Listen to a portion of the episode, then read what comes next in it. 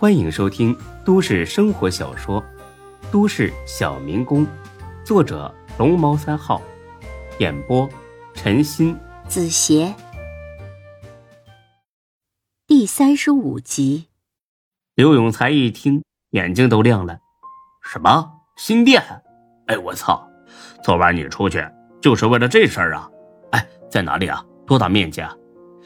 就是周正那套沿街房，你去过？”我操！真的假的？那房子上下两层，得五六百平方吧，能开个正八经的火锅店了。哎，说这什么屁话？现在这店不正经吗？不正经那也是因为有你这么一个不正经的店长。嘿嘿嘿，哎，我不是那意思。现在这店当然好，可就是店太小了，呃，接待能力呢实在有限。就算天天爆满，扣除各项开支，那一个月也就剩万把块。哎，这新店就不一样了，只要经营的好，我有信心每月纯盈利超过十万。看刘永才这副踌躇满志的样子，孙志新说：“当初真没看走眼。刘永才好色归好色，胆小归胆小，但是做起生意来绝对有两下子。”你吹的呀，跟真事儿似的，我差点就信了。你接着睡吧，我去看看。哎，睡个屁呀！我也去。哎呦，就你这副样子，你也敢出门？我有什么不敢的呀？我是被抢了，又不是抢了别人，我犯法呀？还愣着干啥呀？快走啊！来到了周正的店里，孙志是越看越喜欢。他有一种直觉，他觉得这个店会给自己带来好运。孙志呢，只是很高兴；刘永才那就是狂喜。他一边的看，一边不停的点头。嗯，哎呀，不错，儿真不错，非常不错。你小子呀，还是挺有眼光的。这店铺的位置和户型都很好。这还是刚装修好了的，能省下一大块投资呢。说完之后，他这才意识到还有一个很关键的问题：租金。这样的房子租金一定很高。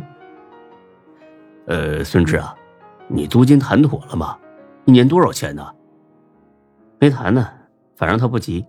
再说了，咱们现在也没钱给他。我看呢，还是尽快装修一下，赶紧营业，用前几个月的利润来支付第一笔租金，不就行了吗？哎呦我去！你感情这是空手套白狼啊？放屁！这是周大哥想拉我一把，还白狼呢？操！我看你呀，才是一个不知道别人情谊的白眼狼。哎，你瞅瞅你这人啊！我是夸你啊。是不是？你咋不分好赖人呢？你，你别给我扯那没用的。怎么样，这个店长能不能干得了？刘永才毫不犹豫的答应了：“能，绝对能。”那行，那一切交给你了。当初说好了，每个月给你开七千工资，我现在呢给你涨点每个月八千。另外，年底的时候再额外分给你这个店全年利润百分之十。怎么样，我够意思了吧，才哥？刘永才粗略的算了一下，一个月八千，一年呢，那就是九万六。这个店一年的利润，那怎么着也得有一百万，百分之十那就是十万，加在一起，我勒个乖乖，二十万呐！这个数字对有的人来说，或许算不了什么。但是呢，对刘永才来说，那绝对是诱惑力满满的。毕竟他开出租车的时候，累死累活，一年也就能弄个五六万块钱。说句没出息的话，他做梦也没想到这辈子能够一年赚个二十万。而且他相信，孙志将来一定会有更大的出息，而自己作为元老级别的人物，一定能沾光不少。想到这儿，他一把握住了孙志的手。哎呀，孙志，我真是，真是谢谢你了，真的。孙志本想让他滚远点但是看到刘永才的眼眶红了，知道他是发自肺腑的感谢，因此呢，只是拍了拍他的肩膀。哎呀，才哥，不客气。有钱一起赚嘛，现在都是小打小闹，你相信我，咱们这一辈子一定能够混出个名堂。我信你一定能行的。什么叫我一定能行啊？是咱们一定行。哎哎，对对对，咱们一定行。哼，好了，才哥，别在这感慨了，赶紧行动。该装修的装修，该买的东西赶快买，该招人的赶快招。四十天之内，我要看到这个店开门营业。我手里的钱再加上鸿盛店最近的利润，差不多还有十万吧。我先转给你，你先用着。不够的话，我马上想办法。好，那设备什么的都可以稍微拖欠几个月的，等这个店盈利了再付，那都不晚。人工那也好说，只要周正不急着要房租，十万块这阶段足够用了。嗯，那就好。行了，你忙去吧，路上的时候注意点，别又让人抢了。哎呀，不会不会了，那我去了啊。刘永才说完之后，急匆匆的走了。有了之前红胜火锅店的先例，孙志对他可谓是放心的很。孙志又在店里转了一圈，刚准备走，高勇来电话了。高勇不愧是这一带的地头蛇，只用了十几个小时就摸清楚了那女人的来历。据高勇所说。这个女的不叫陶红云，而叫唐云。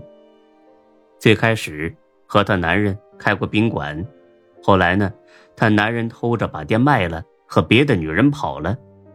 之后她自己干过发廊、按摩店，后来都关门了。再后来就是跟一帮小混混搅在一块混日子，也没啥正经工作。高勇还说，唐云居无定所。不过最近应该是借住一个纹身店里边，离着鸿盛楼有七八里地，那块叫做龙腾纹身馆。孙志听罢，攥了攥拳头。刘永才对自己这么死心塌地，他正想替他出这一口恶气呢。他好言谢绝了高勇替自己教训唐云的提议，打了出租车直奔龙腾纹身馆。要说这家纹身馆，那是实在不好找。孙志下了出租车之后，在一个城中村里七拐八拐，摆脱了四五个站街女的纠缠，这才找到门前。推门进去，一个花臂黄毛正在给一个女的纹身呢。似乎呢是在那女人的胸口下纹一朵玫瑰，两个胸脯子。半露着，就差露出那个葡萄粒儿了。见孙志进来，这女人呢一点反应也没有，看来八成是个小太妹。黄毛看了眼孙志，倒是挺热情的：“嘿嘿，哥过来了，问啥呀？图案自己带了还是用我这儿的？”